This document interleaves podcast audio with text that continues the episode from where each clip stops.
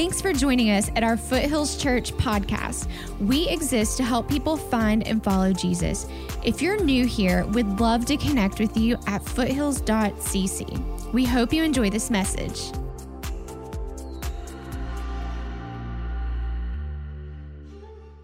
We are starting a brand new little mini series today called "Did God Really Say That?" and um, and this is going to be one of those series that is short, hopefully impactful. You might say, well, where did this series idea come from? Came, come from, and it came from you guys. A couple of months back, we asked if you would submit some of those hot topics that you would like us to address from the Bible, the things that are being um, kind of debated and sometimes argued about, and can be very divisive if we're not careful. And so I thought before we got the series started, I just want to lay down some kind of house rules um, and, and let's talk about what the series, how we should approach the series. Um, it's not meant to be divisive. Sometimes when you look at truth, it can hurt a little bit. It's not meant to be condemning in any way, and it's certainly not meant to be political. It has nothing to do with political parties, these kind of topics we're talking about. Um, but they're real. And there are questions that, that I think all of us want to know. How do we respond to these kind of things when they're brought up? What should be the response of those who claim the name of Jesus? Because it ought to look different than maybe the response of the world. And so, what Pastor Kevin and I are going to be doing over the next couple of weeks is just trying to set our, our personal opinions aside, our personal biases aside, which is, which is hard, right? We all have them. And we're just going to turn to God's Word, the Bible, and we're going to let God's Word speak for itself it's, it's, these are tough topics, and these are things that a lot of times it'd be easier not to talk about. But we need to talk about it because these are things that impact all of us. so here's what I'm going to ask all of us to do over the next two weeks. We should do this anyways every week, but here's what I'd like you to do, especially these next two weeks, is just maybe pray a prayer, something like this. Say, God, help me to open my heart and open my mind and to humbly listen to what you've got to say. And God, in any place that your that my opinions and my beliefs and what I what I hold on to, if, if at any point that conflicts to what's in this book, that I will humbly admit that I'm wrong and you're right, and I'm going to change my point of view. Because God's word is absolute truth. God's word is infallible, it's inspired, it's authoritative, and it speaks to all areas of our lives. Today's topic is, is a little uncomfortable. It's, it's, it's the topic of abortion. Now, it may surprise you, but the Bible actually doesn't really address abortion. However, the Bible does address the larger scale things. Sometimes the small nuances, the Bible doesn't directly talk about, but it gives us overarching principles. This is a very easy one to fit into those principles. And so we're going to talk about it. You might say, well, why are we going to talk about it? Because we need to. It's, it's, it's real and it's, and it's really an epidemic uh, in our world. But I want to talk to you about just the United States of America for just a second, because I'm going to give you some statistics to help us try to understand why we're talking about this. Statistically, they say that one out of every four women at some point, 25% of women, will have an abortion. One out of every five pregnancies in the United States of America will end in abortion. Only 1.5% of abortions are in the cases of incest, incest or rape. The remaining 98.5% are for other reasons. In the United States of America, we'll have 900,000 babies aborted this year. 900. Now, that's actually a number that's trending down. Thank God for that, but that's still a lot. And I know when you talk big numbers, sometimes it's hard to really grasp when we, when we say 900,000. When we don't have a face, sometimes it's easy to just dismiss those as big numbers. But let me give you an idea what that looks like like 900,000 people. If you were to take every American throughout history of our country, in every war that has ever been fought, with the exception of the Civil War. So I, we would include war, the war 1812, we can include the World War I, World War II, Korea, Vietnam, Gulf War, all of the US casualties, and take all of the wars that we've ever fought, with the exception of Civil War, and take that number that is less than 900,000, the number of babies that'll be aborted this year alone. In the last 46 years since 1973, which, which after Roe versus Wade made abortion legal in the United States, to 2019, 65 million children were aborted. Again, that's a big number. It's easy to go, well, that's just a big number. But think about that 65 million people. How, how, do you quantify that? How do you even get your mind around that? Well, let me give you hopefully some help. 65 million would be equivalent to the entire population of the country of France. If every man, woman, boy, and girl in France were to die right now, that's how many people are 65 million people. In fact, 65 million people are, are, is, a, is a higher number than 220 different countries in the world, including Italy, South Africa, South Korea, Poland, and Colombia. 65 million people is more than the total population of Greece, Portugal, Sweden, Hungary, Austria, and Israel combined. Let that sink in for a second. 65 million people is the com- more than the combined total of the countries of Greece, Portugal, Sweden, Hungary, Austria, and Israel combined. If those numbers truly represent a life, which I believe they do, and I believe the Bible says that they do, then we would all have to admit that that is a catastrophic genocide against an entire population of people. And I think we need to do something about it. Hitler, in the, his reign of evil, of, of, of Nazism, during that time, exterminated over six million Jews and a couple other million people. Some believe it's about 11 million people throughout history, uh, through Hitler's reign. And yet we've had 65 million children aborted. And I think all of us, if we look back, we look at the history of the Holocaust, we would all go, why did they people let that happen? How could they just stand around and let that happen? And yet, over the last 46 years, I'm afraid we've done the same thing. So that's why we need to talk about it. So I want to give you today a couple principles. And then we're going to come back because, again, this is not meant to make anybody feel bad or condemn anybody or to make or to pronounce judgment on anyone. In fact, you're going to see, I'm hopefully it's just the opposite, that there will be true freedom because if statistics are true, a lot of people are affected by this. And it's not only the women, it's the men as well who are complicit in some way. And so we need to talk about it. So let's just look at the first principle. And here's what this is where, why I, you can, as a believer, say that no, I, believe abortion is wrong. Here's the first principle God is the giver of life, and all human beings are created in his image. God is the giver of life, and all human beings are created in his image. In Genesis chapter 1, which is the creation story, what you see is that the Trinity is having a conversation the Father, Son, and Holy Spirit. Here's what it says Then God said, Let us make human beings in our image to be like us. They will reign over the fish in the sea and the birds in the sky, the livestock, all the wild animals on the earth, and the small animals that scurry along the ground. So God created human beings in his own image. In the image of God, he created them. Male and female, he created them. It's obvious God created us, he gave us life. We're created in the image of God, and you might notice a couple other things. He created them male and female. There's a true distinction. A message for another day. Told us that we have dominion over the animals. We're truly unique. I mean, we love our fur babies, but they're not the same as people. They're not.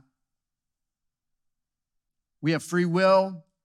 We're created in the image of God.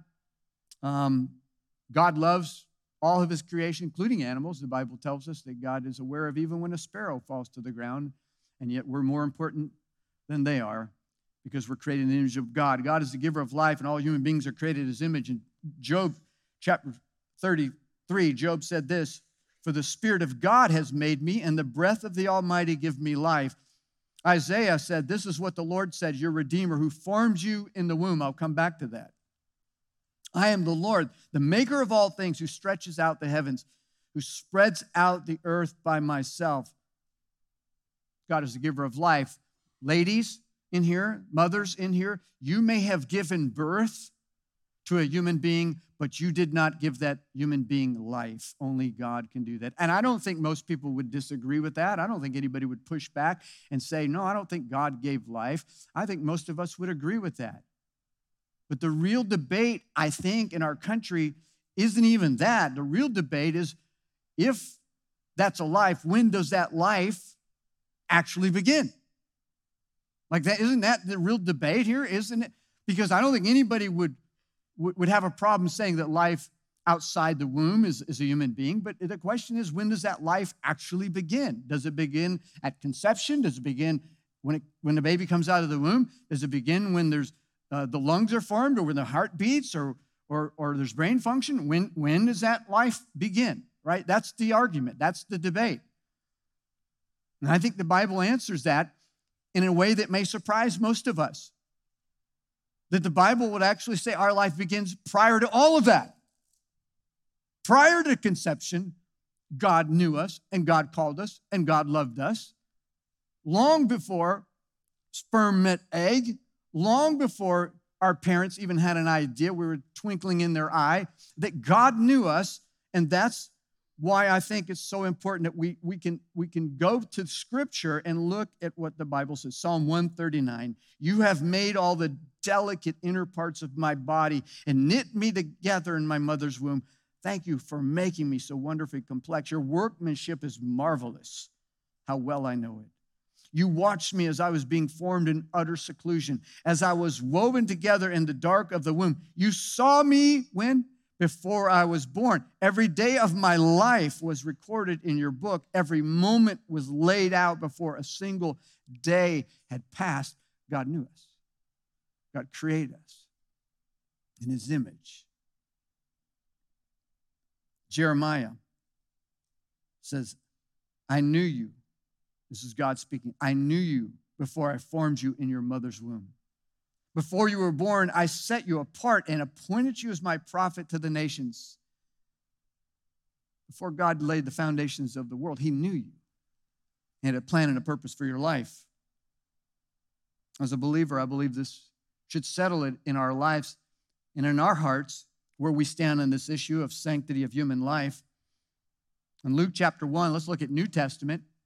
You might recall the story as Jesus is getting ready to come to this earth in the form of a baby. Before that, his uh, uh, forerunner was named John the Baptist. John the Baptist was, was called to proclaim um, who Jesus was. And, and so, John the Baptist, before he was born, his parents, Elizabeth and Zechariah, they were unable to have children. The angel Gabriel visits and has a conversation with Zechariah. And here's what it says But the angel said, Don't be afraid, afraid, Zechariah. God has heard your prayer. Your wife Elizabeth will give you a son, and you are to name him John. Uh, you will have great joy and gladness, and many will rejoice at his birth, for he will be great in the eyes of the Lord. He must never touch wine or other alcoholic drinks. Watch this. He will be filled with the Holy Spirit even before his birth. Right after that, um, Jesus' earthly mother, Mary, Gabriel, the angel, visits her and says, You've been chosen by God to be the birth mother of the Lord Jesus.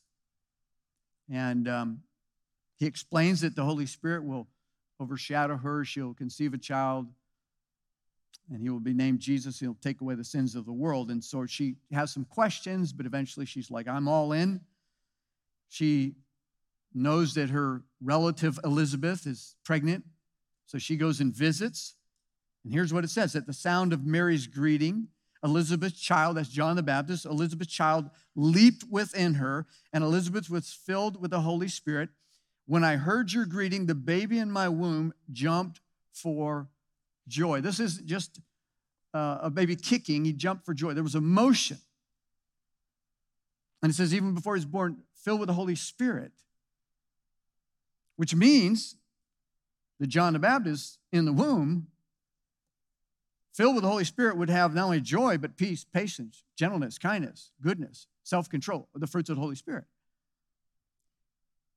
People, this is a this is a really important topic, and I, I think that a lot of times we just have never really stopped to think about how this lays out and why we need to have certain stances. So let me give you the second principle that I think is really important as followers of Jesus to understand. And here's the second principle that God teaches us in His Word that it's a sin to take an innocent life. It's a sin to take an innocent life. So the first principle is that God is a giver of life. We're all created in His image. The second principle, it's a sin to take an innocent life. And I'm glad, I don't know about you, but I'm glad that's, that, that it's true. That's why we have laws in place to protect us from someone coming up to us and indiscriminately killing us, right? Somebody walks up and says, I don't like the color of your eyes. I don't like the color of your shoes. I don't like the, I don't like the clothes you're wearing. I don't like something about you. Or maybe for no reason at all, they kill us. We, we have laws against that to protect us. Genesis chapter 9, verse 6, this is before the law was given It says, If anyone takes a human life, that person's life will also be taken by human hands, for God made human beings in his own image. And you go, that sounds like a contradiction. If someone kills some, takes an innocent life, then their life's going to be taken with human hands. Wouldn't that be the same thing? Isn't that a double standard? No, the first person that we're assuming has taken the life of an innocent person. The second one takes their life is, is, the, uh, is the penalty for that. And uh, it's, it's capital punishment, basically, what the Bible is teaching there. So it says that if anyone takes human life, their life will be taken. Then when we see the law in Genesis chapter 23, the law is already given now. It says, Never sentence an innocent or blameless person to death, for I never declare a guilty person to be innocent. In Proverbs chapter 6, it says, There are six things the Lord hates.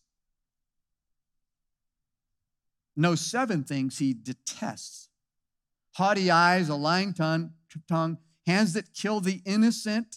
I want to focus on that one. A heart that plots evil, feet that race to do wrong, a false witness who pours out lies, a person who sows discord in a family. But it hands that kill the innocent. God detests that. He hates that. And I would argue that there are no more innocent people than those people that are in the womb. I mean, how much more innocent can you be? But here's the deal, okay? It's not enough as, as followers of Jesus for us to all just agree, oh, yeah, the, abortion is wrong and, and, and life is important and God's the giver of life. It, it, it's, it's not enough for us to just agree, agree on these things. We must act. We have to do something. We, we can't just not do something. We're compelled to action. What does that mean? Now, action looks different to a lot of people, but I'm going to give you some things possibly that we can do to get involved. Education. We can help educate people about some of these things that we're talking about, speaking up on behalf of those children who can't speak for themselves, getting involved in pro life efforts, voting for pro life candidates. And again, I said this isn't political, it's not. It's just that this is an important issue. We are in this country have this wonderful thing we, we can vote. Praying, praying for those who maybe are on the verge of having an abortion, praying that their eyes would be open, praying for our country, praying for our president, praying for anybody involved in this whole mess. How about adopting or volunteering? You know, a lot of times you'll hear people say, well, you know, you know, abortion is necessary because all these children are to go unwanted. But there are a lot of people who are, would love to have a child through adoption. And we as a church, I'm so glad we get involved in a lot of these type of things. We, we support the Foothills Crisis Pregnancy Care Center. Um, we have our Fostering Faithfully group, which actually started grassroots from Foothills and who does foster care and adoption. Many, many families in our church uh, adopt. Uh, we have people who volunteer to, to, help at different places and do things, and, and it's just something we should all be a part of to some at some level. And again, everybody's going to be at a, a, a, that looks different for every person. But here's what the scripture says in Proverbs 24: Rescue those who are unjustly sentenced to die.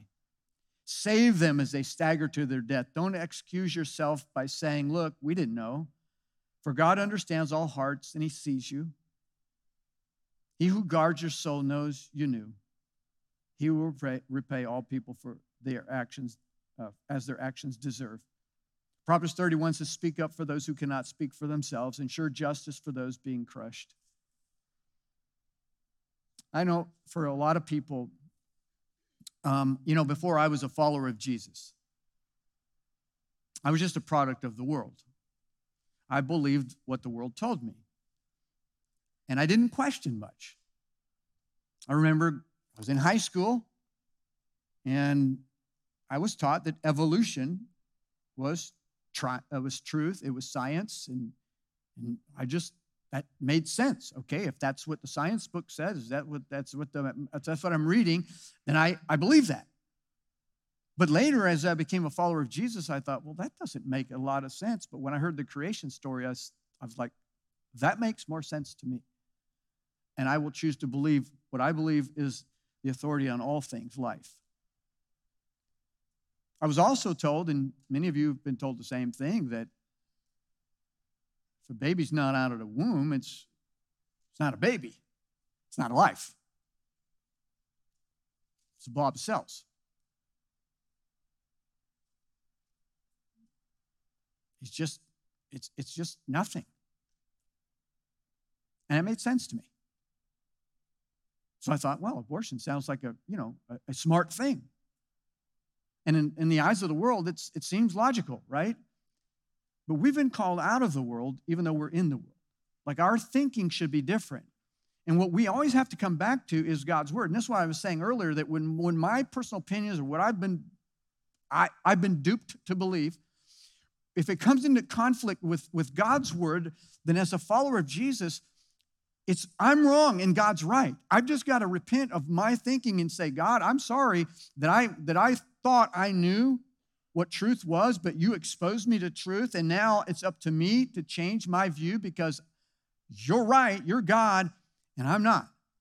It's hard for a lot of us to do to approach that in such humility, but that's what we have to do whenever our whatever thinking whatever thinking conflicts with God's truth, we have to yield to God's truth.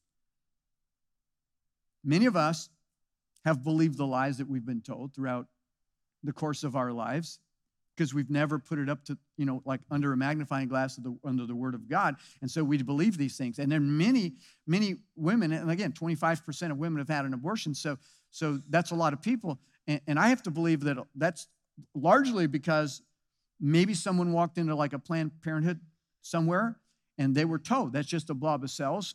And they're not going to let you hear, see the ultrasound and see a baby's heartbeat. They're not going to let you do that because then you're going to figure out, hey, that's a human being. So it's a lot easier to say, let's just, you know, let's just take care of this a different way.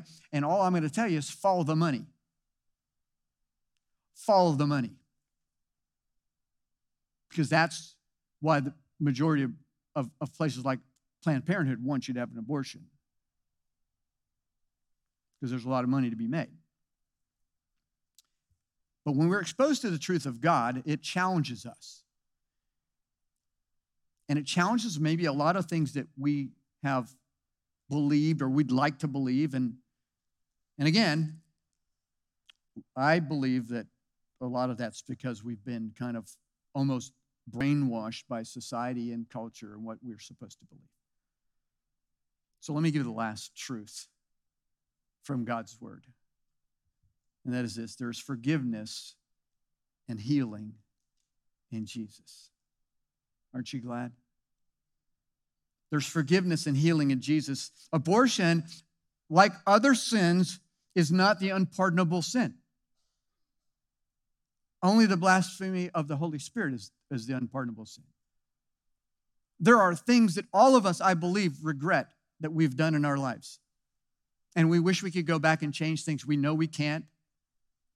And for a lot of us, that means we live in that guilt, shame, regret, and all that, but God doesn't want us to be there. That's not what, how God sees things.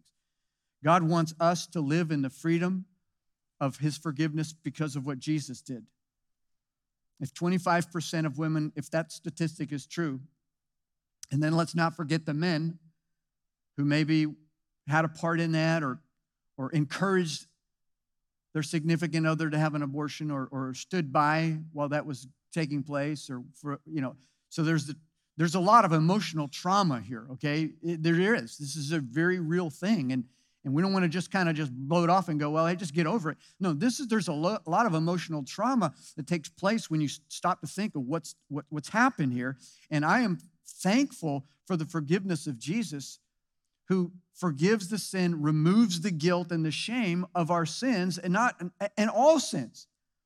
So so let's kind of look at some scripture because I think this is ultimately what we need to hang on to. In, in 1 John, it says, I am writing to you who are God's children because your sins have been forgiven through Jesus. In Colossians chapter 1, it says, For he has rescued us. Speaking of Jesus, he has rescued us from the kingdom of darkness and transferred us into the kingdom of his dear Son, who purchased our freedom and forgave our sins.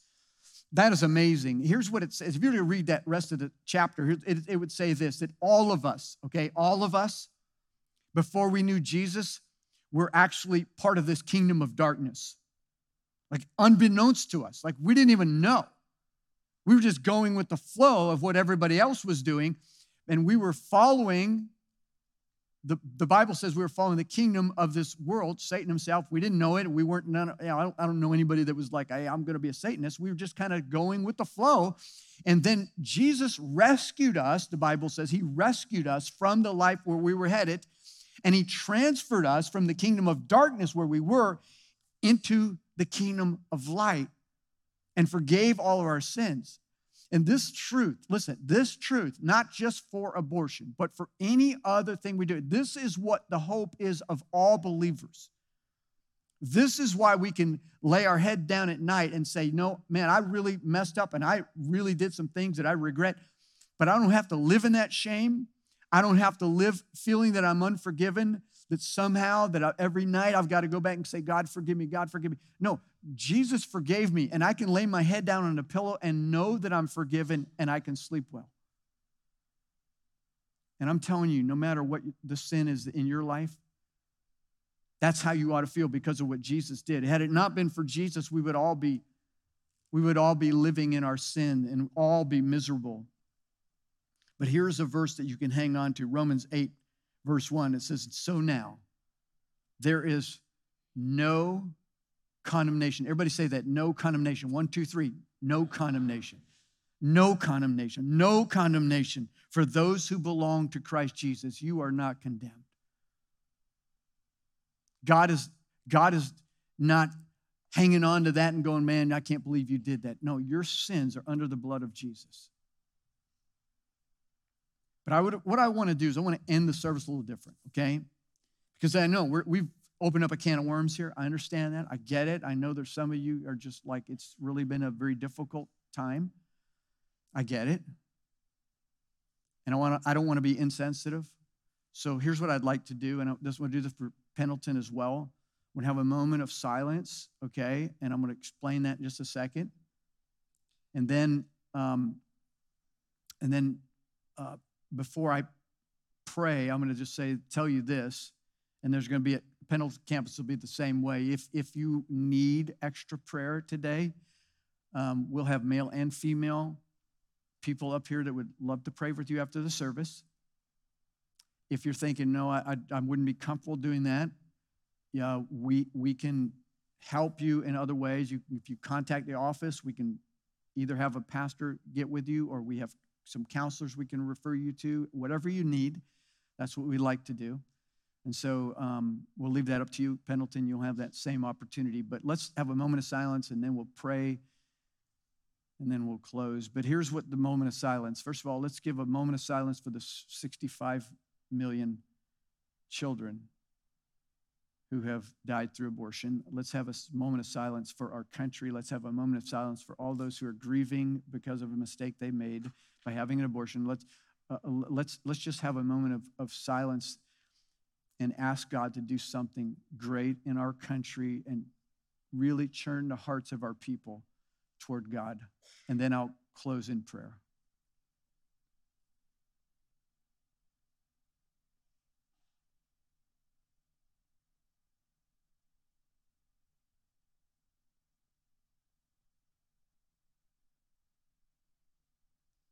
Our Heavenly Father, I know that this is a very painful message for a lot of people. But I'm praying, God, that today healing is occurring all over this room and all over uh, through online experiences. I pray, God, that your healing touch would comfort hearts, would heal brokenness, and would give hope. Thank you, Lord, that we are not we're not defined by our mistakes. We're defined by who we are in Christ. That we're forgiven 100%. Every sin, every sin is not only forgiven, but forgotten by you. So, God, I pray for those who are wounded by the mistakes they've made. And I pray that, God, that they would find healing in Christ where the healing, the only place healing can be found. God, I pray for those who maybe don't even know Jesus. And today, even though this message really wasn't geared toward that, but something triggered inside their heart and they recognize I'm a sinner and I'm in need of a Savior. And I believe that Jesus is the one and that He can remove me from the kingdom of darkness into the kingdom of light. And so I'm placing my faith in Jesus Christ today. Jesus, I believe you died on that cross for me. And I ask you to forgive me and make me a new person. Thank you, God, for all that you do in our lives. In the name of Jesus, we pray. Amen.